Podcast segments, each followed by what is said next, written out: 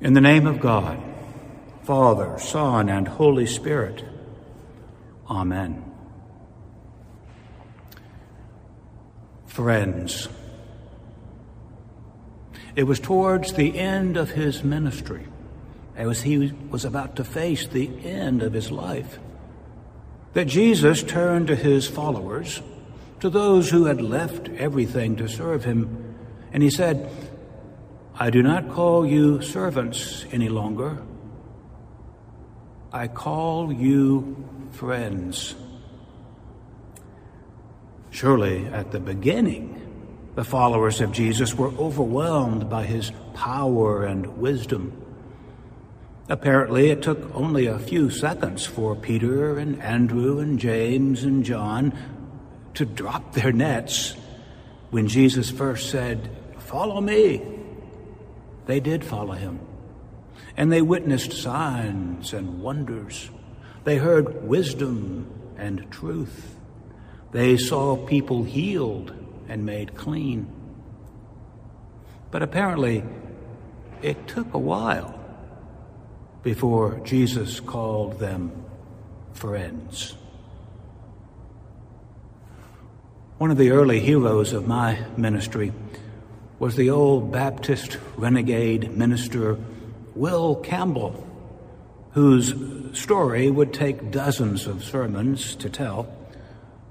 But he was the first person I heard give this definition of a friend. A friend, he said, is someone you've spilled a lot of salt with. It was only later that I learned that the definition was spoken earlier by Don Quixote. He said, A man must eat a peck of salt with his friend before he knows him. In fact, the saying was probably first delivered by Cicero in the first century. He said, Trust no one unless you have eaten much salt with them. All these definitions of friend carry the same meaning. A friend is someone with whom you've passed a lot of time. You've spent so much time that you've eaten a lot of salt together. You've done some great and memorable things with that person, but you've also spent time doing nothing at all. You have simply hung out, bided time, chewed the fat. Friends are the people you've traveled with, the people you've journeyed with, maybe the people you've been in quarantine with. Friends are people we have spilled a lot of salt with. We've not only eaten salt together, but we've spilled salt. In fact, we've spilled more than salt. We've spilled wine and beer. We've spilled our lives. We have sometimes spilled our gut. So it was with Jesus. It was after Jesus had traveled with his disciples, after he had journeyed with them, that he called them friends. He had confided in them but he also knew, undoubtedly, that he would be betrayed by them. Friendship, then, is not just about sharing glorious moments together. Friendship is also the capacity to share embarrassment with each other. Friendship says that I will continue to claim this person as friend even when he has messed up, even when she has let me down, and when I have let them down. A friend is someone who continues to walk with you, continues to journey with you, continues as a companion with you until you both know that your journey is holy, touched, sanctified by God. A friend is someone you can be so truthful with that it hurts. And that hurt becomes holy when it is shared. During this quarantine year, many of us have shared a lot of hurt with each other, with our friends, and certainly with our families, with our children, with our mothers and fathers, those we have been stuck together with. We've shared a lot of salt. We've spilled a lot of salt. Today, when so many people in this country observe Mother's Day, I remember particularly what a woman told me one time about her mother. She said, I used to call her mother, but now I call her friend. Those words reminded me of what Jesus said to his disciples I do not call you servants any longer, but I have called you friends. I know that many of us enjoy beautiful relationships with our mothers. And I also know that many of us have complications with our mothers. In either case, on this Mother's Day, it is worth pondering the friendship role of healthy mothers. This past week, the church celebrated the feast day of Dame Julian, Julian of Norwich, who teaches us much about motherhood. She was a mystic, Julian was, of 14th century England. She ended up living and counseling from a small room, a cell, they called it, attached to the local church. Maybe it was kind of like teaching from a quarantine cell, if you will. From her prayer and devotion emerged beautiful words of comfort, including the gentle line, All shall be well, and all manner of things shall be well. Julian of Norwich is also known for her provocative vision of God as mother. In her mystic sight, Julian realized that, to quote her, God is as really our mother as he is our father. Unquote. Indeed, Julian would go on to say that Jesus, too, is our mother. We owe our being to him, she said, and this is the essence of motherhood. Later, she said, Jesus is our true mother by nature at our first creation, and he is our true mother in grace by taking on our created nature. Unquote. What is amazing is that these were not the words of a New Age 21st century feminist. They were the words of a 14th century woman of prayer.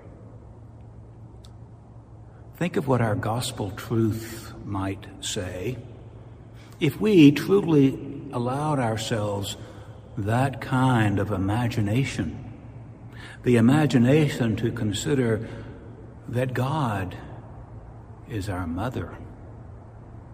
Jesus might have said, not the Father and I are one, but the Mother and I are one.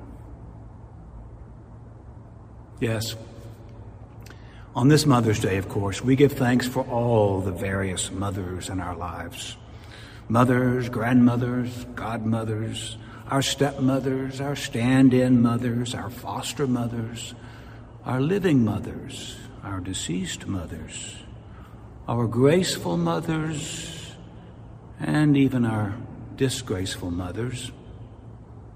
We call them lots of things, usually good things, and we give thanks for mothers. But I give thanks for something else on this Mother's Day. I give thanks that so many children have discovered their mothers as their friends. I used to call her mother. Now I call her friend. The same goes for fathers, too. It may be the best thing we can ever call our mother or our father. Friend. It comes in a mature stage of life, a stage that occurs after the strained years of childhood and adolescence, when both children and parents are learning how to grow up. After that maturity, an amazing glow settles on mother and daughter and on mother and son. It is the glow of friendship, a glow seasoned with time and love. It may be that the ultimate purpose of motherhood is to be a friend. And it may be that the ultimate purpose of fatherhood is to be a friend. It is surely true that the purpose of being God is to be friend. Yes, the purpose of God is to be our friend. That's why Jesus tells his disciples that he no longer calls them servants, he calls them friends. God wants to be friend to us. I don't mean friend in a sloppy way, and I certainly don't mean friend in the virtual Facebook kind of way. Becoming a friend to someone is much more than a click on some computer keyboard. No. Being a true friend to someone takes time.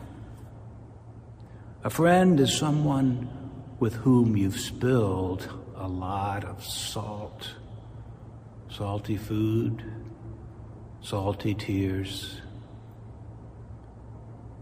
A friend is someone with whom we've been in quarantine together. A friend is someone with whom you have traveled together. Just as mothers and fathers and children have traveled together. Just as Jesus traveled with his disciples so God wants to travel with us. It is when we journey with God, when we are honest and truthful with God, when we share our pain and suffering with God, when we share our joy with God, that we become friends with God. And I believe that is God's desire too to be our friends, to travel with us. Saint Aelred of Rievaulx, another old saint from the 12th century, he wrote one of the Christian masterpieces on friendship. It was titled On Spiritual Friendship. And he wrote that true friendship is a virtue, so great a virtue that it leads to unity with God.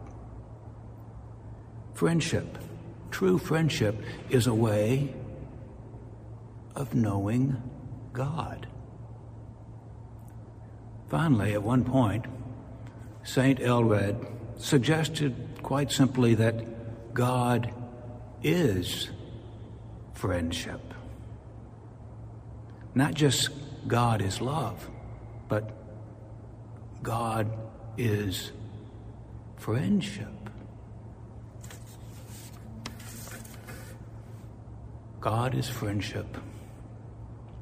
When we cultivate friendships, when we risk embarrassment and betrayal and honesty with friends, when we dare to call someone our friend, when we are willing to travel together with someone, when we are willing to spill things with someone, we are very close to loving as God loves. We are very close to God.